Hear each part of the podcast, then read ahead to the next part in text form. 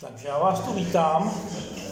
Já jsem původně dostal žádost, abych mluvil na tohle téma, tak jsem si, že to je nějaký omyl, protože jsem říkal, že asi o postavení žen církvi by spíš měla mluvit nějaká žena, ne já, ale přesvědčili mě, že si to mám nechat, že to je téma, které zvedá emoce, a se do toho nikomu nechce. Takže eh, to nakonec zůstalo na mě, ale eh, pozval jsem si na pomoc Ditu z důvodu, že budou možná nějaké otázky nebo nějaké věci, na které těžko může odpovědět někdo jiný než žena. Takže doufám, že Dita dobře doplní a že se dostaneme do nějaké kontraverze. Eh, máme taky trochu méně času, než jsme měli mít, že se trochu protáhl ten bod, ale jestli to mám, tak 16-15 máme končit, že No, ne, 16 by to bylo lepší. 16. Dobře. Takže vezmeme to rychle. 50 minut to musí stačit. To je otázka, otázka, Protože kolik, kolik, kolik, kolik, Vlastně jo? Tak teď se uvidíme, co řekne Luboš. Právě. Vlastně ty to mohla být tak, to, já bych se na to nejnapadl sami. Tak jo, pojďme, pojďme se ještě pomodlit a dáme se do toho. Pane, já ti děkuju, že můžeme k tobě přijít s každým tématem. Děkuji ti, že tvoje slovo skutečně dává odpovědi. Někdy možná váháme nebo prostě tápáme v, v tom správném výkladu a v tom správném pochopení. Ale děkuji, že ty mluvíš skrze svoje slovo, až taky dáváš svého ducha, aby jsme porozuměli tomu, co říkáš. A tak já tě prosím, aby si nám dneska otevřel svoje slovo, otevřeli ty otázky a dal ty odpovědi. Pane, prosím tě, dej nám milost, aby jsme točně do svých životů přijali to, co potřebujeme. Amen. Amen. Já než se dám přímo do toho téma postavení žen v církvi, tak bych udělal takový krátký úvod, protože některá témata, která se objevují, a určitě to, to téma postavení žen v církvi je kontraverzní téma, často vznikají proto, protože vlastně se pletou některé věci dohromady. Obecně tady se velice často v tomto tématu plete postavení ženy v církvi a postavení ženy v rodině a v manželství. A když čteme biblické texty a podíváme se na některé ty místa, tak si musíme klást otázku, o čem to místo mluví. V případě, že to nějak prohazujeme, tak potom vznikají některé velice eh, podivné konstrukty a myslím, že i z toho, z toho vzniká ta, eh, eh, některá ta kontraverze a takový prostě takový emocionální téma. Někdy se ale mírně spojují i další dvě věci.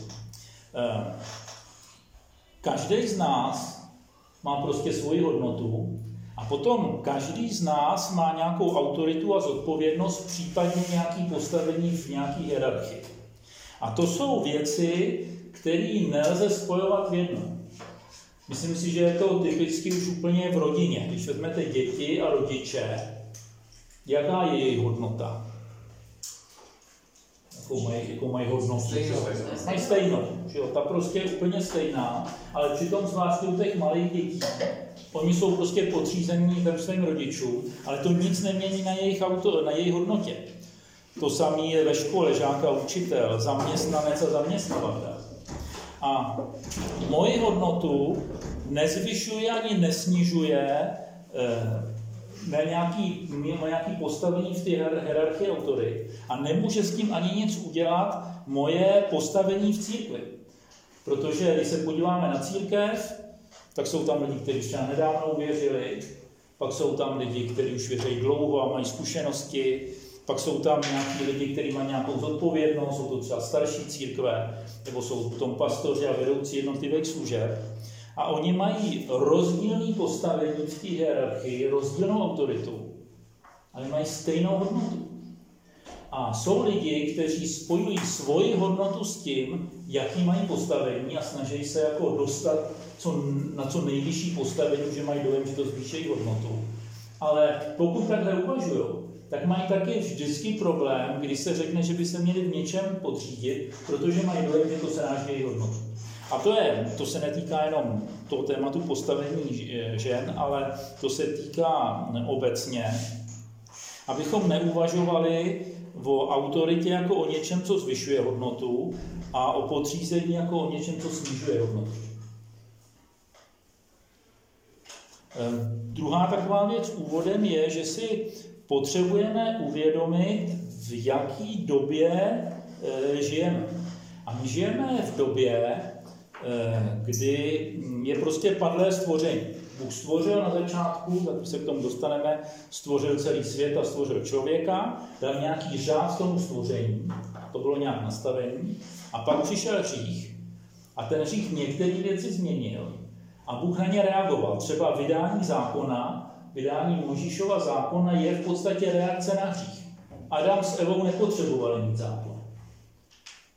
Ale po hříchu je potřeba mít zákon, protože se prostě něco, něco poškodilo. A nějaké věci se změní až na věčnosti. Až se Pán Ježíš vrátí a nastane vzkříšení, tak nějaké věci budou jinak, než jsou teďka.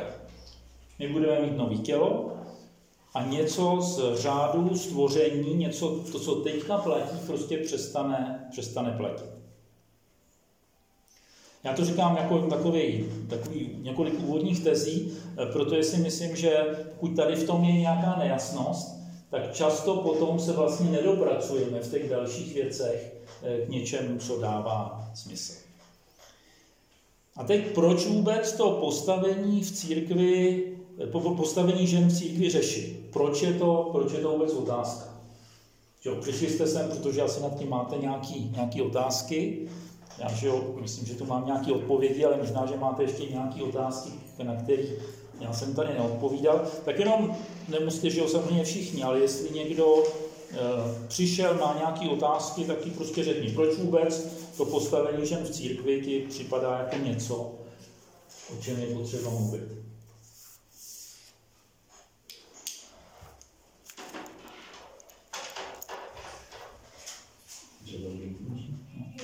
Toho, co čtu v Bibli, hlavně v Biblii korinským, pokud teda je to tam, že jo? Tak, nebo i, i, i v těch epištolách třeba Apoštola Pavla, tak on tam vyslovuje nějaký názory, který ale se jako v dnešní době jako neuvádí v praxi, ani třeba v dnešní církvi, pokud já vím třeba jako to, že žena má ve schromáždění mlčet, tak to ne, Ale to je jako... Svatá už je šíkala ze zadní řady, takže já jsem řekla, Jenom tak... Jak, no, se stalo předtím? A to proč? Proč je to tak třeba proto, že mě zajímalo mě jako... Ano. Tak to jo, zrovna tady ten text mám a podíváme se na něj a já třeba řeknu, proč si myslím, že to, co Pavel měl na mysli, cože, proč je to v církvi právě naplňujeme, ale k tomu se dostaneme, jestli má někdo.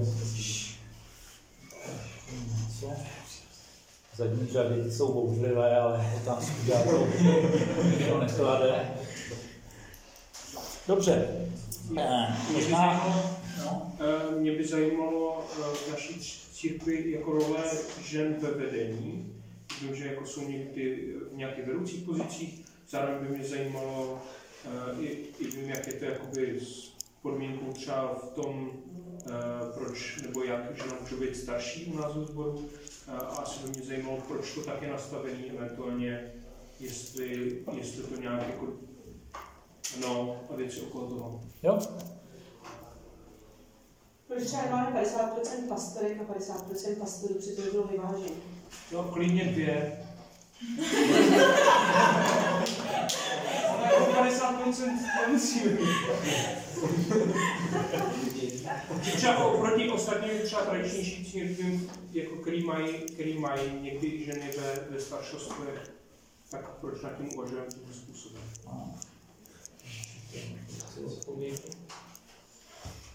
Dobře. Pojďme se, pojďme se podívat Eh, nejprve na ten řád stvoření. A jako já ještě dneska zdůraznuju, že mluvíme hlavně o postavení ženy v církvi. To znamená, já nebudu mluvit o manželství, někdy do něj zabrousíme, ale eh, budu se věnovat textům, který mluví o ženě v církvi, ve společenství.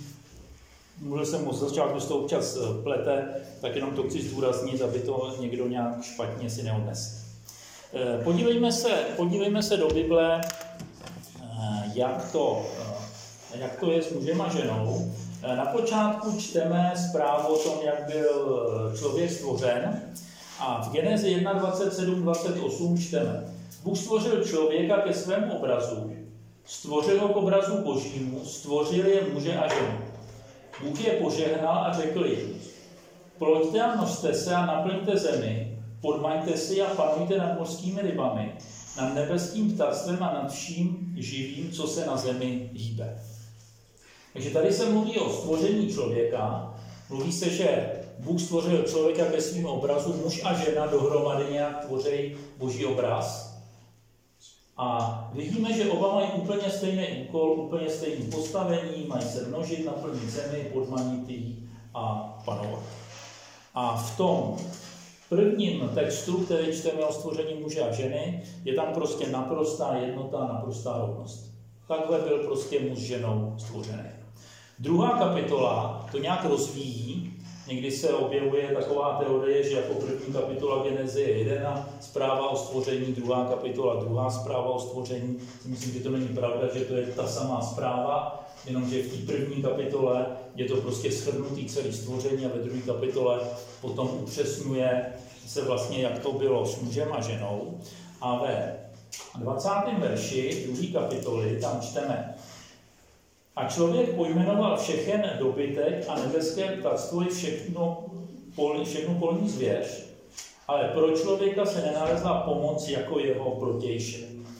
E, to řecké slovo Adam znamená taky člověk. Se překládá člověk, ale mohlo by tam být, e, mohlo by tam být Adam.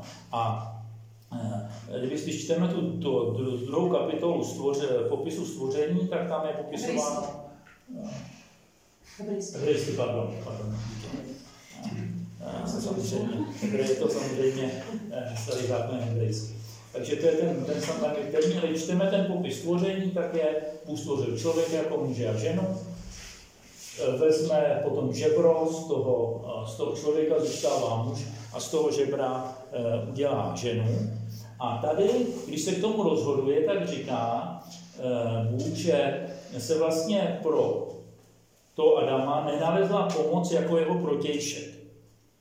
To znamená, muž a žena budou v něčem rozdílní, protože protějšek je v něčem rozdílný, ale prostě doplňují se. Takže muž a žena jsou podle té první kapitoly. Mají stejnou zodpovědnost, vlastně stejnou autoritu obecně, jsou, mají stejnou hodnotu, ale v té druhé kapitole se vysvětluje, že jsou nějak rozdílní. Muž a žena jsou prostě v něčem rozdílní, jsou si vzájemně pomocí a mají se doplnit. Nový zákon tento potom eh, ještě vysvětluje některé věci, které se nemůžeme dočíst eh, v té eh, v genezi. A Pavel v první Timoteově 2.13 vlastně nějak dovysvětluje tady ten, tady ten popis a píše, neboť první byl utvořen, nebo přesnější překlad je, je sformován Adam, potom Eva. Říkám, člověk byl stvořen najednou, nejdřív byl umětený ten Adam a z toho pak byla umětená Eva. A všude ty texty, které popisují stvoření, mluví, že je tady jednota doplnění. Muž má jakoby nějakou prvotnost v tom, že byl první sformován, ale je to spíš jako, je to není to v hodnotě, ale je to spíš v tom fungování. Když dva lidi mají něco dělat, tak prostě musí se někdy domluvit a musí někdo třeba dávat něčemu tempo, ale eh, ta, ta hodnota ve stvoření je naprosto stejná. Ve stvoření prostě nevidíme žádnou, eh, žádný rozdíl mezi mužem a ženou. Pak přichází hřích. Adam s Evou zřešili a ten hřích udělal něco zásadního v tom, i v tom stavu muže a ženy. A v Genezi 3.16 tam po hříchu mluví Bůh e, ženě, ale vlastně to, co tam říká, se týká i muže a nějak to, myslím, že popisuje to, s čím dneska zápasí. On tam říká, velice rozmnožím tvé strádání a tvou úzkost, v bolestech budeš rodit děti, budeš dychtit po svém muži, ale on bude na tebou vládnout. A to je v podstatě prokletí. Tady to není boží plán. To není boží plán, to je následek toho, že přišel hřích. A ten následek přináší určitý tendence do našich životů. A v podstatě tady, co čteme, takhle fungují manželství, kde nedošlo, kde není proměna v Kristu. A na neštěstí tak, kdy fungují i vztahy e, v, mezi křesťanama, pokud nenechali se v něčem proměnit. A v podstatě my si potřebujeme hlídat ty tendence. Muži mají tu tendenci vládnout ženám. Speciálně v manželství, ale obecně. A je to prostě ovšem následek hříchu. To není. To není boží plán. A e, ženy mají tu tendenci k dychtění a k ovládání, ne právě vládnutí z hlediska autority, ale spíš k ovládání. A zase je nějaká tendence, kterou si, kterou si musí hlídat. Týká se to speciálně e, manželství, ale do určitý míry je to obecný. Proč o tom mluvím, je, že musíme si být vědomí toho původního božího plánu a to, že žijeme v nějaké době, která byla poškozená tím hříchem. A proto ten původní plán spolupráce a muže ženy je nějak narušený a v Kristu, v Kristu se dává dohromady. A Pavel v 2. Korinským 6.18 je takový místo, který se mnohdy, mnohdy přehlíží. A ono v té šesté kapitole vlastně jakoby Pavel cituje eh, hospodina, co říká. A v tom 18. verši říká, a budu vám otcem, a vy mi budete syny a dcerami, pravý pán všemohoucí. Budete mi syny a dcerami. Zase v tom mluví naprosto, v naprosté jednotě. My někdy, když čteme ty biblické texty, tak tam se často používá jenom ten, ten mužský tvar, tam třeba bratři eh, a, nebo synové. A ono je to v tím, jako v, že, že prostě ta řečtina je jiný jazyk než čeština. Ono by to slovo, který se používá v té řečtině, by se dalo tak vzdáleně překládat jako sourozenci, ale to taky tak není. Jo. Ale mnohdy prostě je v Bibli teda jenom ten mužský, mužský rod, se o čem mluví. Ale tady jasně Bůh říká, budete mi syny a dcerami. Je tu prostě uh, znova, znova ta jednota. A v dopisy, dopisu do Galackým, to je vlastně nějaký poslední místo v tom úvodu, který zmiňuju, tam tam vysvětluje určitý princip změny, který nastal v Kristu. A od 26. verše tam říká, nebo všichni jste synové boží skrze víru v Kristu v Ježíši. Vždyť vy všichni, kteří jste byli v Krista pokřtění, Krista jste oblékli. Již není žid ani řek, již není otrok ani svobodný, již není muž ani žena, neboť vy všichni jste jedno v Kristu Ježíši. A jestliže jste Kristovi, jste syni Abrahamovo, dědicové podle zaslíbení. Teď eh, zkusme se zamyslet, co tam Pavel fakt říká a v jaký to říká situaci. Vemte si tu společnost, která tenkrát byla. Židi a řekové, což řekové to byla taková jako v podstatě synonymum pro všechny eh, pohany, ty spolu ani nejedli. Oni měli prostě jak rozdílný zvyky na stravování, tak se považovali vzájemně jako za podivní. Že oni spolu ani nejedli.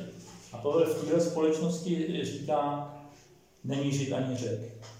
Pak ta společnost byla otrokářská. A Pavel ani nenavrhuje, že se má zrušit otroctví. Toto bylo 19. století. Otroctví, že bylo zrušené v 19. století. Většina dějin Eh, prostě lidstva je, že existovalo otroctví. A on říká, není otrok ani svobodný. To v té společnosti znělo prostě šíleně. Protože tam byli otroci a svobodní. Říká, v Kristu to skončilo. A pak říká, není muž ani žena. A on tady neruší ten řád eh, stvoření, který platí pro manželství. Když se podíváme do Efeský do 5. kapitoly, tak popisuje role muže a roli ženy. Ale to je role v manželství, to není role v církvi. Efeský 5 nemůžeme aplikovat na postavení ženy v církvi, to skutečně o manželství.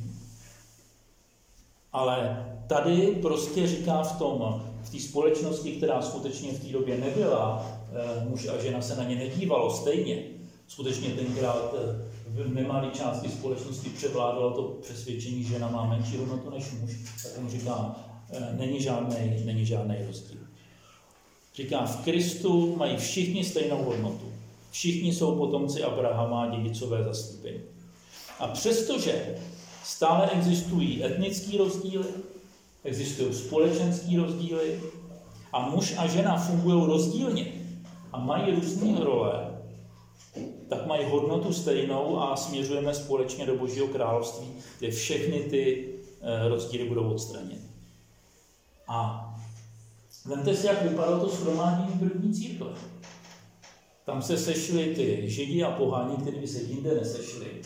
Dokonce proto ten eh, první koncil apoštolský musel řešit otázku, co jíst vlastně na tom setkání, že jo? protože by se vůbec jako eh, to dalo udělat. Tak si vemte, že do toho shromádění přišel otrokář a přišli tam ty otroci, kterými patřili. A společně tam slavili hospodina. A pak tam byli muži a ženy, kteří v té společnosti neměli úplně stejnou, stejný postavení, ale v té církvi měli. A já si myslím, že tady to je obecný pohled Bible na postavení muže a ženy v církvi, kde prostě je ta rovnost, kde rozdílně fungujeme, za chvíli se k tomu dostaneme, nějaký věci prostě prožívá muž a žena rozdílně.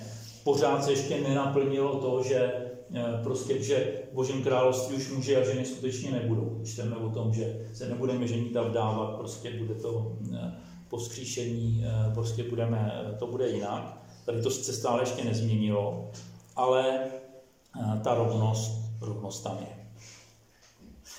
A tady je samozřejmě otázka, kde tedy vzniká ten problém, který tady nějaké otázky zazněly, proč někdy uh, se ženy v církvi cítí diskriminovaný a někdy dokonce jsou. Jo, prostě někdy se jenom tak cítí, někdy skutečně i jsou. A uh,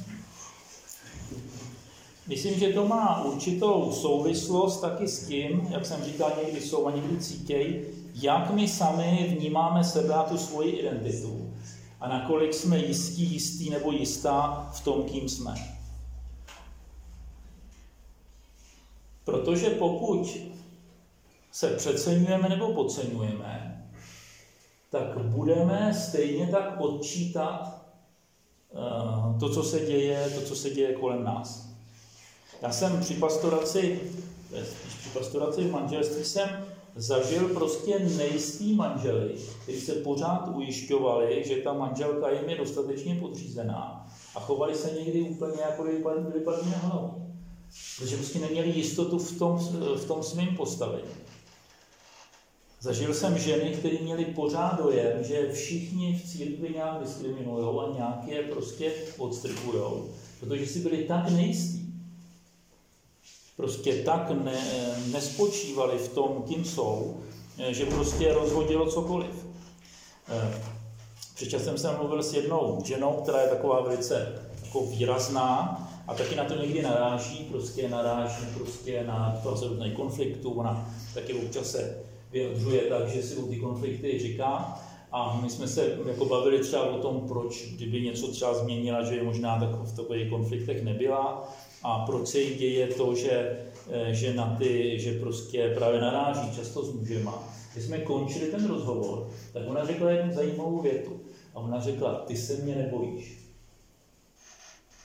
A to měla pravdu, já jsem se nebál lidí, ani se obecně teda nebojím jiných žen.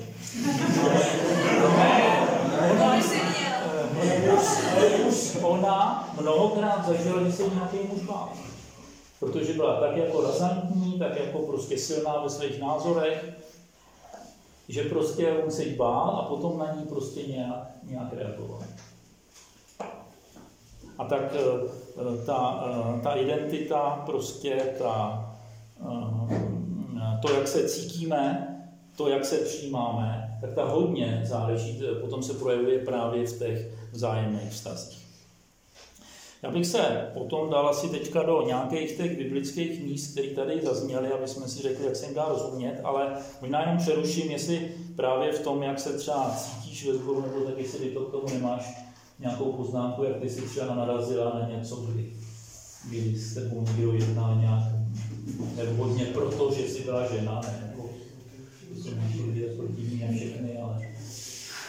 Jako e, ve sboru v našem sboru jsem eh, s tím jako problém prostě obecně řečeno nemám. Já jsem začala chodit na starší službu, bylo 21.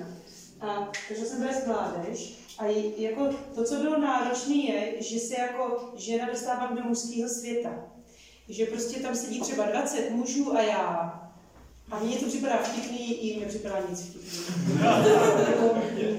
Někdo něco říká takovým prostě stylem, jak komunikují muži a pro mě je to méně srozumitelný bylo, třeba protože je to jako jiný styl, to chápete, ne? Že prostě mluví jinak a já bych třeba se chovala jinak, nebo kdyby tam byla nějaká žena, já s ní tak jednodušeji jakoby komunikuju a teď najednou je to pro mě jaký složitý.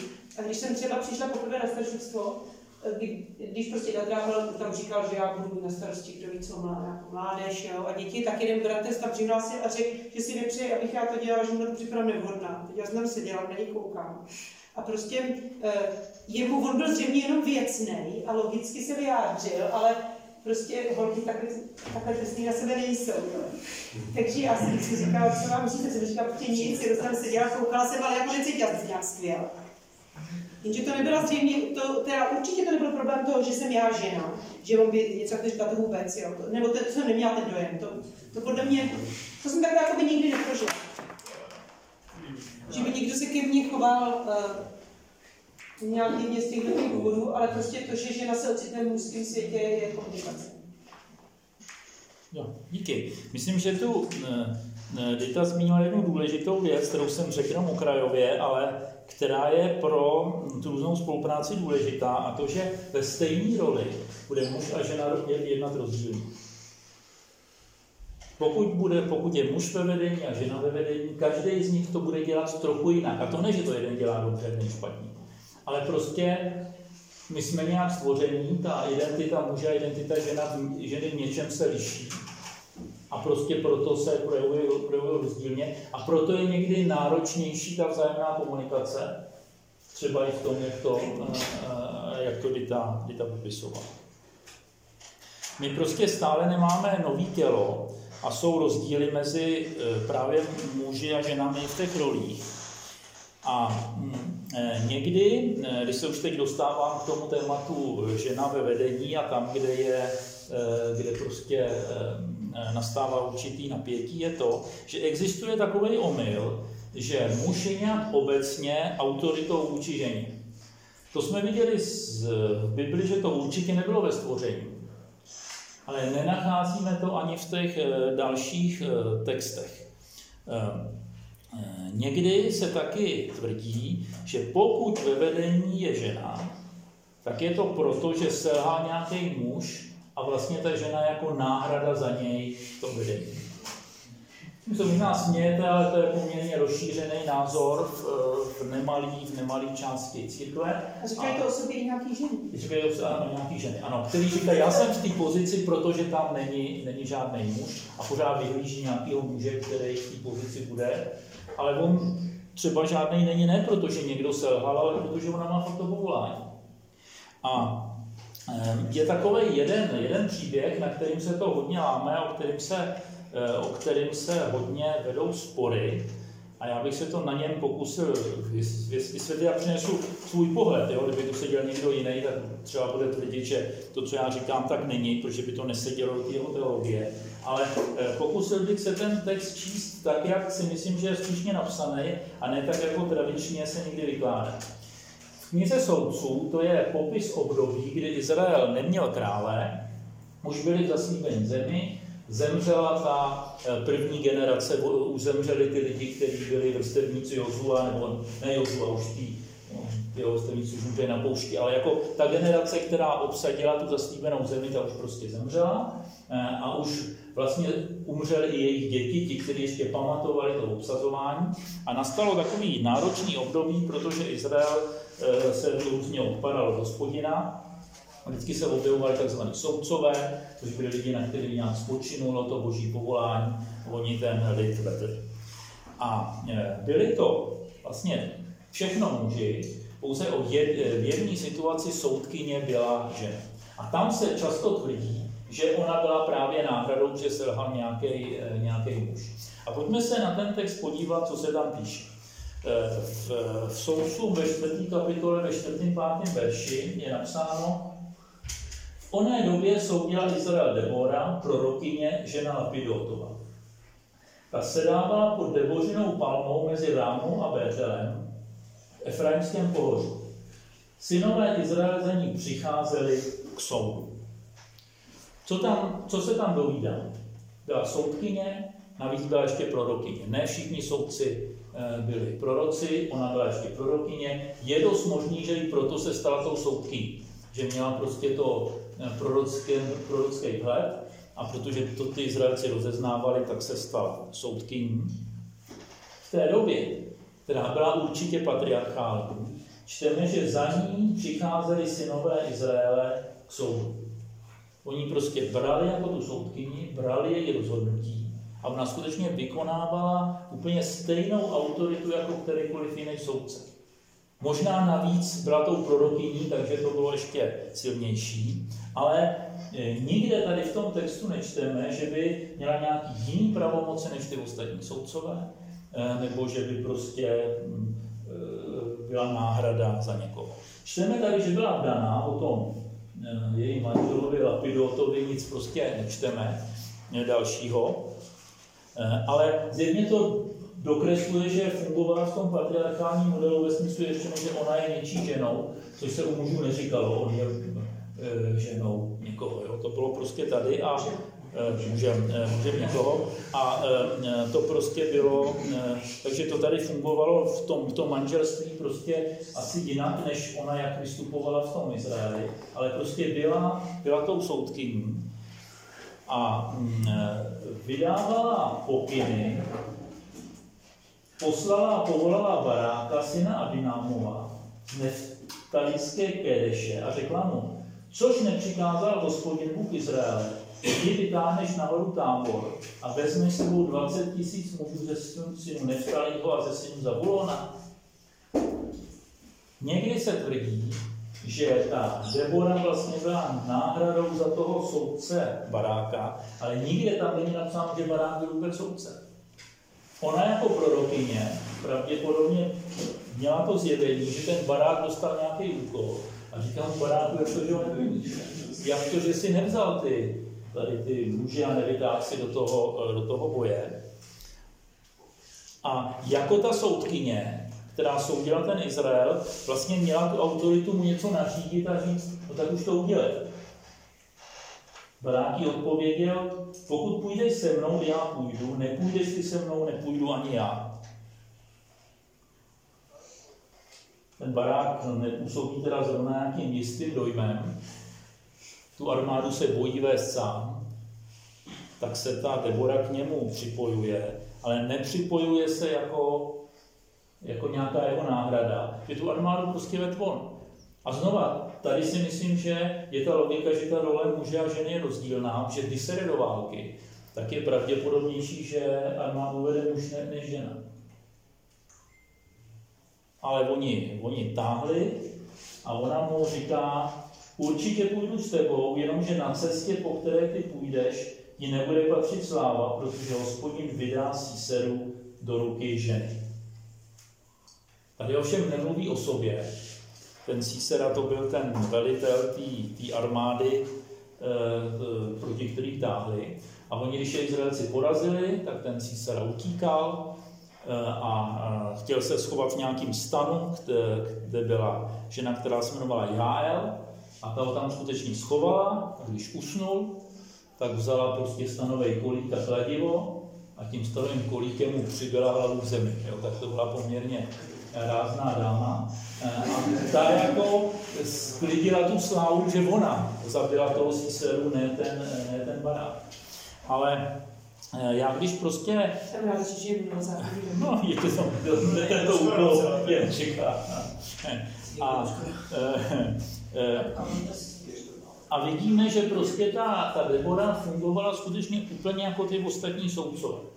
Co se může objevit otázka, proč těch soudců bylo tolik a soudkyně byla jenom jedna. A e, já si myslím, že to je daný právě tím, že některé obdarování jsou víc mezi mužema, některé víc mezi ženama. A to obdarování vůdcovství bývá víc u mužů než u žen. Ale ne proto, že by u žen nemohlo být a nebylo, protože si myslím, že právě ten, ten text o té Deboře ukazuje, že ona byla plnohodnotnou soudkyní která prostě ten Izrael skutečně soudila a vedla vlastně k tomu, aby byl i vysvobozený. Já jsem tu měl ještě nějaký další texty, který ale teďka přeskočím kvůli času a přešel bych do toho prvního dopisu ke Korinským, protože to je právě to místo, který, kde se hodně mluví o službě žen a které bývá někdy takové eh, eh, kontraverzní. A přečtu kousek, eh, protože nemůžeme to probírat všechny ty texty, které v té první korinském jsou o žen, to bychom dneska vůbec nezvládli, ale přečtu takový ten kousek, který je možná kontraverzní nejvíc. První korinský 14, 33. Jako ve všech schromážděních svatých, vaše ženy nech ve schromážděních mlčí. Nedovoluje se jim, aby mluvili, ať jsou podřízeny, podřízené, jak praví zákon. Chtějí se něco naučit, ať se ptají doma svých mužů. Je totiž neslušné, aby žena mluvila ve schromáždění.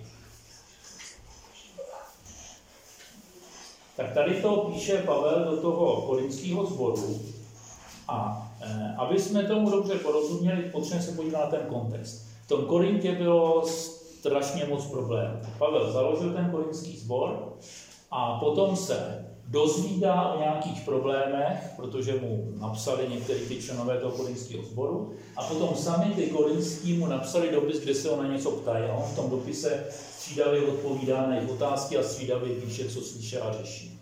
A co v tom Korintě bylo typický, tam byl strašný zmatek na těch schromážděních. Si vezmete ty Pavlovy instrukce, na co reaguje, tak co se tam děje. Proroci se tam překřikovali. Měli nějaký proroctví, teď si nějak skákali do řečí a Pavel říká, jestli někdo prorokuje, jak musí jeden prorokovat, pak druhý a prostě nemůže vás mluvit zase moc, musí to prostě skončit. Potom se tam modlil někdo v jazycích bez výkladů a nikdo nerozuměl, co se děje. Eh, a další zmatek, který tam byl, eh, tam se tam vnášely některé ženy, které se tam chovaly způsobem, který byl společensky naprosto nepřijatelný. Eh, ten Korint bylo město, které Římani eh, založili vlastně jakoby uměle. Původní Korint řecký ten byl zničený v době, kdy Římani obsazovali Řecko, protože řecký státy se jim nechtěli podřídit a oni vybrali ten Korint jako takový odstrašující, to takovou úplně prostě zlikvidovat. A po nějaký době ho znova založili, vlastně většinou tam e, šli vyslouživí vojáci a ten Korin bylo přístavní město. No dneska už je tam taková jako šíje prokopaná, ale tenkrát ten Korin byl v prostředku šíje, byly tam dva přístavy, na jednu stranu přijel, přijel lodě, ty naložili na takový jako sáně, přetáhli přes ten a tam zase dal, dal průběh. A e, tím, že to bylo přístavní město a byli tam ty vyslouživí vojáci, tak tam bylo strašné množství prostitutek. Dokonce takový, že v určitý části římské říše eh, se, eh, se místo prostitutky říkali korintianky. To musí mít radost určitě ty korinské ženy, ale prostě eh, takhle, takhle to skutečně bylo. A v té kultuře žena, která byla vdaná, tak prostě měla prostě zakrytou hlavu prostě kdyby šla jako venku s nezakrytou hlavou, to bylo prostě naprosto jako, já už to, tam tu kulturu nic neříkám, že dneska to nemá žádný význam, ale tenkrát to tak mělo. A teď ty ženy přicházely do toho rozboru, tam se ovšem některý, protože dávali najevo, jsou svobodní a že prostě patří vlastně všichni na tom stejně, tak jako, tak si sundávali to přikrytí hlavy, což asi vyvolávalo pro nějaký hosty prostě, co se tam vlastně děje, co jsou zač, o tom Pavel hodně píše. A potom, protože v tehdejší společnosti ve schromáždění, kdy jsme neseděli takhle na střídačku, ale zvlášť seděli muži a dva ženy, tak ty ženy ještě pokřikovaly na ty své manželky. Což si vemte, jak to v tom schromáždění muselo vypadat. Jo? Několik proroků prorokovalo přes sebe něco, do toho se někdo modlil jazycí. A do toho nějaký ženy křičely na svoje manželky to prostě, jako, když to přečtete, s tom smějete, ale takhle to tam vypadá. A Pavel říká, to děláte blbě a teď to, teď to popisuje. Vysvětluje, že je prostě naprosto nevhodný, že ty vdané ženy mají tu odhalenou hlavu, to není místě, že to je vlastně ostuda. A potom tady říká, že mají, že mají mlčet, ale o kousek dřív, v 11. kapitole, v 5. verši, tam říká, každá žena, která se modlí nebo prorokuje s nezahalenou hlavou, hanobí svou hlavu, to je ten problém, který jsem vysvětloval, neboť je, eh, neboť je to jedno a to je jako, jak, to tež, jako kdyby se oholil. Eh, co tady, eh, to byl ten zase, že ty prostitutky měly, kromě toho, že bývaly ohraný hlavy, tak byly ještě postříhaný hodně na krátko. To znova dneska nic neznamená. Sice moc žen nenosí ješka, že jo, ale prostě jako hol, když nějaká žena by měla ješka, tak to taky přežijem, ale tenkrát, tenkrát to bylo fakt něco a, ten, a když Pavel píše, že každá žena, která se modlí nebo prorokuje, tak teďka říká já, tak zjevně počítá, že ženy na schromáždění mluvily. Protože kdyby nemluvili, no tak jim nemusí dávat instrukce, jak se mají chovat, když mluví. A tom vypadá ten roz, rozpor v té 14. kapitole, kdy říká, že by měli mlčet. Ale protože říká, že ty ženy se mají doma zeptat těch svých mužů, tak se, eh, tak se to zjevně týká znova v daných žen, protože nám by ty svobodní měli smůlu, že se nikdy na nic nezeptali, nemají A eh, myslím, že to souvisí s tím postojem muže, eh, ženy ke svému manželovi, který je prostě jiný než nějaký obecný vztah mužů a žen v církvi. A domnívám se, že to, co Pavel tady se snaží nastavit, je, aby ty ženy jednaly způsobem, který zajedno nebude nesrozumitelný lidem zvenku, kteří tam přišli a mohli si říkat, tady, co se tady děje. Jako. A taky, aby nějak nesnižovali ty svoje manžely a jednali s nima prostě způsobem, který, který je odpovídající. Protože žena v manželství a žena obecně je prostě rozdíl. Když Pavel píše, že muž je hlavou ženy, tak to není nějaký obecný vyjádření e, autority muže nad ženou. To píše o manželovi a o manželce ta, ta eh, Efeským pátá kapitola, ta prostě popisuje vztah manželství, který je specifický a o tom dneska nemluvíme. A myslím, že tady v té eh, v tý korinském eh, právě Pavel vede k tomu, aby byl zachovaný ten řád v tom manželství a nebyl v té církvi zmatek. Takže já si myslím, že Pavel nevedl k tomu, že by ženy nemohly ve svolu mluvit, protože zjevně na tom místě, ale na jiné, s tím počítá, vydává instrukce, jak to má vypadat a e, zjevně ty, ty třeba e, v církvi byly, byly diakonky, které prostě měly poměrně vysokou autoritu, často byly zodpovědní za to schromáždění ve svém domě, že církev tenkrát často e, skázala po domích. A já si myslím, že prostě tím, že u nás ve sboru třeba i ženy kážou a podobně, tak si myslím, že nijak ne, jako nenarušují tady to, tady to Pavlovo No. Že jak jsem si to tady četla, tak jsem si dovolila přečetla několik překladů, jestli jsem to pochopila dobře, že jak tady um, uh, píše v té 14. kapitole o těch ženách a člověčích v církvi, tak vlastně tam to píše víc obecně, než to tam jenom co o tom kolentu, že vlastně v kraličtině je tady i napsaný uh, Um, I ve všech shromážděních svatých učím, ve všech, ženy vašich shromážděních ať mlčí. No to určitě, jako ten, ten, ten, ten Korint se vymykal to, to, tomu ale, ale já říkám všech obecně, no, že jako vždycky promýšlí, co dá do Bible, aby právě lidi to pochopili a jako by si nad tím i zamýšleli. A tady to napsaný obecně a neříkal bych, že to je jenom o tom Korintu. No určitě ne, teď já jsem, já jsem to jsem možná tady ne, ne, nes, nesrozumitelně. V tom Korintě, v tom církvi, v té církvi byly zmatky. Jo. A Pavel říká, tak jak to děláte, je špatně ostatních církvích prostě ženy nepokřikují na svoje manžely. Nejsou, ne, ne, nesundají si přikrývku hlavy, když prostě je to kulturně něco, něco nepřijatelného. A takže si myslím, že on skutečně, no není tak, že by dával zvláštní nařízení pro Korin, ale myslím si, že on říkal, v církvi to všude děláme takhle a vy to děláte jinak. A říká jim, dělejte to stejně jako ostatní dvoje. Můžu tak dotaz?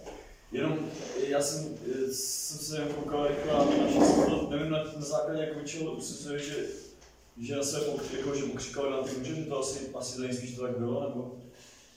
Eh, no, eh, protože eh, vychází to z toho, že zjevně ty ženy tam museli nějak projevovat a to, že byly, že byly zvlášť ty muži a zvlášť ty ženy, tak to, to vychází z té kultury. Jo? To prostě se tady nikde v Bibli není, eh, ale je to velice pravděpodobné, těžko by to dělali v té době jinak. Co si nemyslím, a to se někdy vykládá, a to je tvrzení, že prostě v tom Korintě ty ženy byly málo vzdělaní, nerozuměli tomu jazyku, v kterým se kázalo a volali na ty svoje manžely, aby jim to rovnou řekli, o čem se mluví. To považuji, to považuji za, nes, za nesmyslný.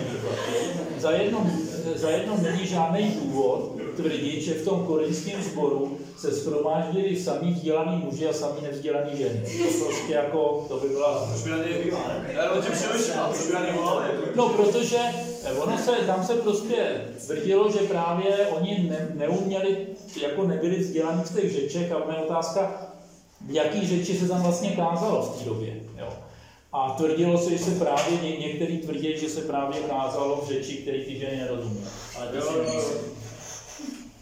A jako, proč?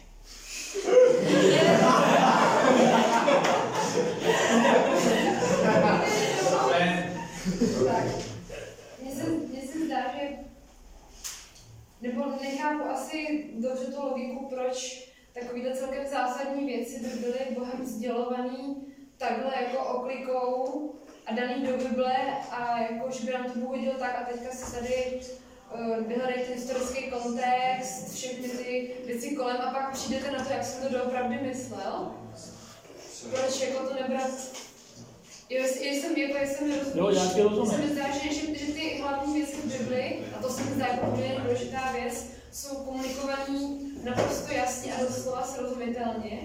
A tady, a tady jakoby taky vla, je, to, je to doslova, ale není to obecný pravidlo, je to, jo, To já s tebou souhlasím, že ty, že ty věci jsou komunikované jasně a právě když narazíme na nějakou nejasnost, což tady v tom korinském podle mě je v tom, že na jednu stranu říká Pavel, když ženy mluví, tak jak se mají chovat a pak říká, že mluvit nemají, tak podle mě musíme hledat nějaký význam, jak, to, jak ty věci skloubit. Protože si myslím, že v Bibli to není tak, že by ty věci byly jako že, že to vlastně ne, nebude platit současně, že ta biblická věc platí současně. A jestli Pavel do, dokonce do stejného sboru píše dvě jakoby protichůdné informace, tak si myslím, že musíme hledat, jak je myslet. A dokonce to si myslím, že můžeme i bez toho znalosti toho, toho dlouhého pozadí eh, prostě mm, i když odhlídneme o to, co říkám, že si nej, nemůžu mě být jistý, domnívám se dlouhého pozadí, že se děli rozdílně a protože ty ženy na ty muže pokřikovaly, tak to, že byl problém v projevu té úcty a té podanosti manželky manželovi, to je třeba tam, to je vidět z toho, o tom pokrývání té hlavy. Prostě, že jako oni tam se chovali jinak, než se chovali na veřejnosti. Proto on jim říká, no jestli se tady e, sundáváte ty poklopky hlavy, tak se rovnou ostříhejte. A dává najevo, to přece vy jste žádná neudělala, že? Já mám ještě můžu k tomu. No, určitě. Eh, eh, Jako eh, vycházím z normálního přemýšlení, no, svýho, že eh, mě, Bůh mě má rád. A já se cítím mezi lidma normálně a nemám nějakou zábranu mluvit, jako ty tady, třeba nemám zábranu něco říct, nezdá se mi, že se chovám nějak nevhodně vůči mužům, tady přítomně. Tak eh, ve sboru jako taky ne. A asi kdybych nějak tam chtěla strašně šéfovat a přebírala autoritu, tak to sama se v srdci cítím, že někoho dusím a že, se, že vlastně nechci takhle dělat. A e, setkala jsem se jednou s jedním bratrem, který právě tady to doslova dodržoval. Jako, když si myslel, že to je jakoby doslovný, že um, ženy mají mlčet bez tomátění. Seznámil se právě s jednou kamarádkou naší um, Paxí Izal a uh, Pomíka. A po, jakoby takhle, to, takhle se domluvili, že to, že to jakoby bude dobře, že ona má hlavně mlčet a tak, jo. A bylo to opravdu trvalý. Jakoby ten pohled, to, jak to vypadalo, když se realizovalo tady to, že žena má mlčet eh, co nejvíc, tak to bylo opravdu zraštějící. Ale takový sbory jsou skutečně a realizují to. E, Třeba Church of God v Americe, tam to je takhle nastavený a jsem mluvil s jedním člověkem, který byl Čech, on emigroval, věřil, pak byl tady v Čechách a bavil se právě se mnou o tom, proč my to děláme jinak a popisoval mě, jak je to u nich ve sboru a tam třeba jako mě popisoval situaci, že manželka pastora měla vyučování pro ženy v sále, jenom že nějaký člen, nějaký muž si tam něco zapomněl v tom sále. A vešel do toho sálu, protože to hledal, a v tu chvíli ta žena přestala mluvit, protože aby náhodou nezaslechl její vyučování a neporušil to slovo. Jo. Já si z toho nedělám legraci, mně to připadá, že to není výklad toho místa a že jak to oni dělají prakticky, že to není zrovna chytrý, ale ať prostě jako musíme nějak vnímat, jak, jak tomu rozumíme a být věrný, to musíme pochopit. Takže já beru to, že někdo od, odstraní to, že Pavel na jednu stranu vyučuje ženy, jak, mají, jak se mají chovat při vyučování a potom e, řík, a řeknou ne, platí to, že má mlčet a zavedou to tak ve sboru a pokud tak zavedli, pokud s tím souhlasí, chtějí to tak dělat, e, nejsem já ten, který by měl napravovat, ale myslím si, že to není, e, není oprávněný, oprávněný. Uh, asi nevím kdo, ale vidím kdo.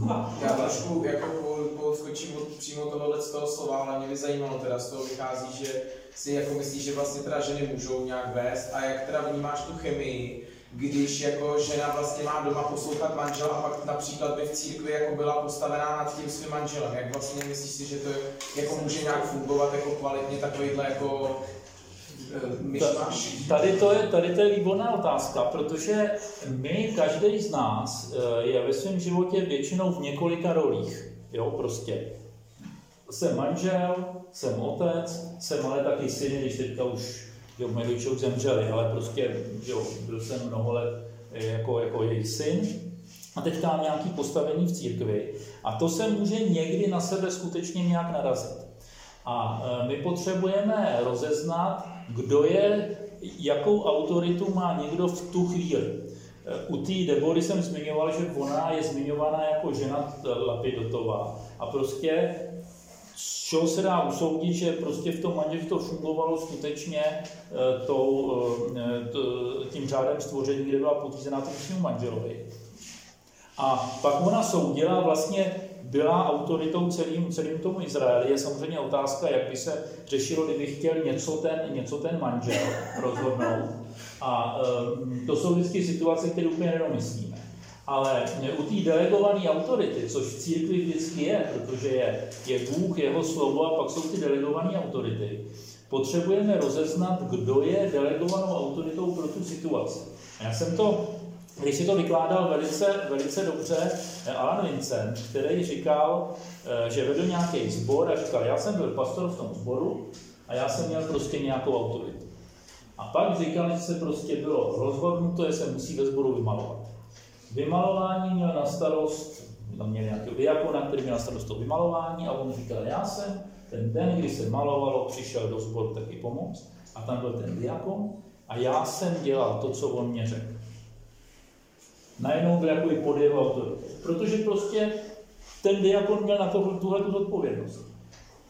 Já jsem pastorem sboru a mám nějakou autoritu, ale pak jsou schromáždění, který prostě, za který nejsem zodpovědný a přijdu tam a jsem pod autoritou někoho, kdo to vede. A myslím, že takhle to podobně, podobně funguje, že může být žena v nějakém postavení vedení a současně je eh, podřízená svým manželovi. A pokud to funguje zdravě, tak se to nějak nezráží. Ale holky jste se přihlásili. Potom už. Já můžu k tomu ještě říct třeba. Tady se hlásili. Já jenom k tomuhle jakoby, že příklad, ale můžu. No, no, no. No, že prostě, že... Jsi muž, tak Že třeba... eh, já jsem žil manžel, manželku a eh, taky jakoby stalo se nám, nebo eh, prostě bylo, že se nám stane třeba vedeme eh, jako Silvestr a Betty, Betty je tam hlavní vedoucí a já prostě jako přesto, že jsem její manžel, tak jsem jakoby eh, jí podřízený, ale jako mi ničem to vůbec jako nevadí. No, nebo ty, ty jsi tam byl, že no to vidíte, jak to jako vypadá, že to není nic jakoby... to není nic divného prostě, no. Takže jakoby... A pak zase jsou chvíle, kdy, kdy třeba já něco vedu církvi a Betty jako by nevede zrovna. No. Prostě, tak tě poslouchám z toho. Prosím vás, holky. A Kdyby nastala situace, že právě žena je vedoucí a má být podřízená svým muži a oba dva by měli úplně jiný názor a třeba by se mezi nimi rozpoutala hádka, tak jak by se to řešilo? Protože si těším. Já si, já si myslím, že v tom ten novozákonný model, který mluví o tom, že eh, zodpovědnost v církvi je vždycky na staršovstvu, to z- ne na jednotlivci, tak kdyby došlo k takovému sporu, tak si myslím, že to musí rozhodovat ten orgán jako toto staršovstvo. Eh, Že prostě, a osobně si myslím, že by takový když situace došlo, došlo jednou za deset let, tak prosím, ale kdyby k tomu docházelo pravidelně, tak si myslím, že to znemožňuje tu, tu ženu v tom vedení. Protože to by ukázalo, to nefunguje. Na druhou stranu, eh, pokud je muž ve vedení a jeho manželka by proti němu postupovala, byla by mu nepodřízená, chovala by to, jeho to taky znemožňuje v tom vedení. Já jsem v tom, co dělám, jsem velice jako do, do značné závislý na věře, nakolik mě podporuje, nakolik ona, eh, ona jedná. Protože tam, t, ta moje autorita a to, co já dělám, kdyby proti mě nějak veřejně vystupovala, říkala jiný názor, já říkala, to říká blbě, že jo, to by nemohlo prostě fungovat. A prostě bych taky musel v podstatě skončit. Takže logicky z toho vychází to, že kdyby muži byli pořád ve vedení, tak by to bylo mnohem snažší a nebyly by ty rozpory. Já bych můžu připomenout, jako, to jak to teda moc často, ale říkám, to vidíte, jak Říkej to, ten nový zákon, tak se mi stejně zdá, že to všechno vychází i, i, i to třeba, v jakém postavení jsou lidi v církvi, jestli jsou ve vedení nebo tak, tak stejně to je strašně navázaný na to, jaký mají jako rodinný vztah, jestli funguje ten vztah s partnerem a jako ten partnerský vztah je prostě nastavený takovým způsobem, že se má navzájem respektovat a byť je ten muž jako nadřízený té ženě, tak taky má mít rád jako sám sebe, to znamená, že vlastně respektuje ten názor jako svůj a v nějaký krizové situaci, kde potřeba se rozhodnout, tak jako rozhodne on. Ale ten ženský prvek v jeho rozhodování rozhodně je. A proto třeba, když je, já jako ženská nemám problém s tím, když je mužská převaha třeba ve staršostvu, naopak jako bych řekla, že třeba z mého pohledu je to i správně, že, že, to, že to takhle je, protože jestli, jestli ty vztahy jsou nastavený dobře, tak prostě ty jejich manželky na to nějakým způsobem mají vliv, protože rodina je stejně nezáklad státu, víš, ale, ale, ale, ale je to základ církve. To si myslím, že to, co že je skutečně hodně důležitý. Eh, Tam, co zaznělo, že kdyby byli jenom muži, že nejsou ty problémy, tak to vidíme z historie, zajedno, že není pravda. Že byly období, kdy ve vedení byli jenom muži a problémy byly. A eh, potom, eh, jak jsem mi zmiňoval, že ten muž a žena jednají v nějakých věcech rozdílně a doplňují se, tak já si myslím, že pokud je jenom ten mužský pohled, tak skutečně je v něčem omezený, protože skutečně obraz Boha je muž a žena. Jo? A to, co Ráchel říkala, že prostě skutečně to, jak, jak funguje manželství, se zásadním způsobem projeví v tom, v tom vedení. Tam na tom rozhodnutí může ta 50% je tak. Jo. No, já si tady právě ten, ten obraz, že ten muž je hlavu a žena je krkem, ten si myslím, že je právě nebezpečný. Že ten přesně popisuje to, o čem bylo to prokletí, že ten muž chce vládnout a ta žena chtí vlastně manipulovat. Je ten, je ten velice nezdravý obraz, že jo, si dost často používá ta žena, eh, žena Jezábel, že jo, ten, eh, ty, ty manžele, ten Achab s tou Jezábel, kde ten Achab byl formálně král, formálně vládnul, ale rozhodovala vlastně ta Jezábel. A jenomže v čem byl problém? Že ten Achab selhal. Kdyby on stál v tom, čem měl, tak ona prostě nemohla dělat to, to, co, uh, to, co dělal. A často je ten problém, že eh, ty muži jsou nějak slabí, nerozhodní, nechtějí mít tu zodpovědnost a hodí to na ženu. To byl problém ale už Adama a Evy. Že? Když Eva dávala Adamovi z toho stromu, tak on vzal a je. A když potom hospodin mu říká, jak to je, jestli z toho stromu je, tak on říkal, to ne, já, žena mi to dala, že jo. A on místo, aby jí řekl, co blbneš a jí z toho, tak je taky. Ale to už se dostáváme k dalšímu, dalšímu tématu. Eh, eh, asi jsme se nedostali úplně ke všemu, čas se naplnil, ale přečetl bych na závěr jenom jedno znova, co píše Pavel do toho Korintu a co myslím si, že eh, že je důležitý. Muž totiž není z ženy, nejbrž žena z muže. Vždyť nebyl stvořen muž kvůli ženě, ale žena kvůli muži. Proto musí mít žena na hlavě znamení moci kvůli andělu. Avšak v pánu není ani žena bez muže, ani muž, muž bez ženy. Neboť jako je žena z muže, tak také muž skrze ženu. A to všechno je z Boha. A to si myslím, že schrnuje vlastně, to je v 11. kapitole 1. Korinský. To podle mě schrnuje to, jak bychom měli fungovat a v jakých bychom, eh, bychom měli, měli mít vztazích. A já hledat to doplnění a ne prostě ten, ten rozpor a nápis. Ale je to téma, který eh, církev rozděluje, o se hodně diskutuje. Vlastně úplně to, jak je to s postavením eh, ženy, tak to je vlastně jediný téma v současný ve sboru, v kterým nemá staršovstvo úplnou jednotu. Jak ve všech zásadních věcech máme jednotu a rychle zareaguje, ještě myslím, Honza se ptal, jak je to se ženama jako staršíma. Eh, budu popisovat historicky, jak to bylo. My jsme v čistě evangelické církve, kde byla právě snaha, že ten muž a žena jsou úplně stejní, což není pravda. Na to jsme reagovali tak, že se, eh, že se ženy nestávaly staršími, byly, byly jenom muži. A v nějaké době jsme otevřeli tu otázku, jestli je to vlastně správně a jestli by neměly být povolávány tak jako ženy jako starší. A ve sboru, je to tak, že aby se přijalo nějaké učení eh, jako závazný. Takhle nikdy nebylo rozhodnuto, že ženy nemůžou být staršíma, ale prakticky to tak bylo, že nebyly. A eh, když jsme prostě o tom hovořili a pak se o tom hlasovalo, tak eh, bylo dostatečný kvórum starších pro to, aby ženy byly staršíma, to musí třípětinová většina.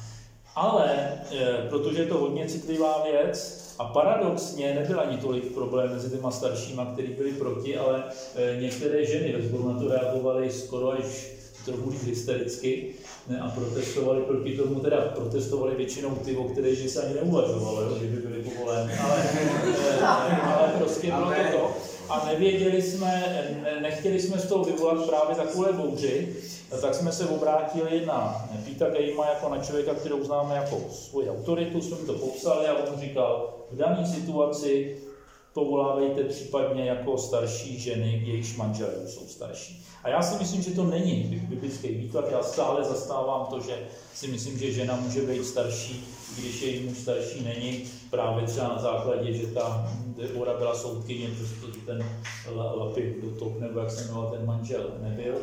Eh, tak, eh, podobně se jmenovala, eh, tak, tak prostě jsme to vzali vážně a že to nějaký vývoj, v kterém hledáme a prostě je to zatím takhle. A může být jako svobodní lidi starší? To jsou taky. To ženy ne, u nás není žádná žena starší. Ani žádná manželka starší. Jsou to, to, to mi nevadí. Ani nebyla, nikdy. A kdo? Byla? To je jenom ona. To je jako, že nebyla vdaná, jo? Ne, ne, ne, jsou, jsou, jsou svobodní, byla vdaná, byla vdaná, byla starší. A svobodní muži i teďka jsou starší. Žena žena. Takže důvod, proč nejsou jako ve, ženy starší, tak je hlavně kvůli tomu, že, že jako ty ženy se ozývaly, že to... Prostě ne, nebyla v tom, byla v tom jednota staršovstva, která by jako z hlediska jakoby toho, jakoby, toho právního to mohla prosadit, ale přece je to hodně zásadní věc a vyvolalo to takovou bouři. A někteří starší byli proti. Někteří starší byli proti, ale... Tři pětiny, ale, takže někteří byli proti. Někteří byli proti, ale byli jako... Bylo výrazná ta většina na ty tři pětiny, jo. Ale prostě tak jsme to prostě řekli, že Eh, jsme to prostě předložili tomu Pítovi Gameovi a takhle jsme to zatím udělali, s tím, že si myslím, že to je věc, která se vyvíjí, která se zase prostě někdy otevře. A že v tom, že v tom hledáme, jo? že prostě jako církve, jako církev nějak rosteme, sbory se nějak rozhodují a v nějakých věcech se prostě musíme nějak rozhodnout. A proč to bylo na začátku ustanovený? Ale jinak, jakoby vzhledem k času, kdybyste ještě se chtěli Luboše na něco zeptat, udělejte to a kdo chce jít, tak jde. Jo. Ty svačí nápad jsou sporty. Jinak všem děkuju, že jste se účastnili toho.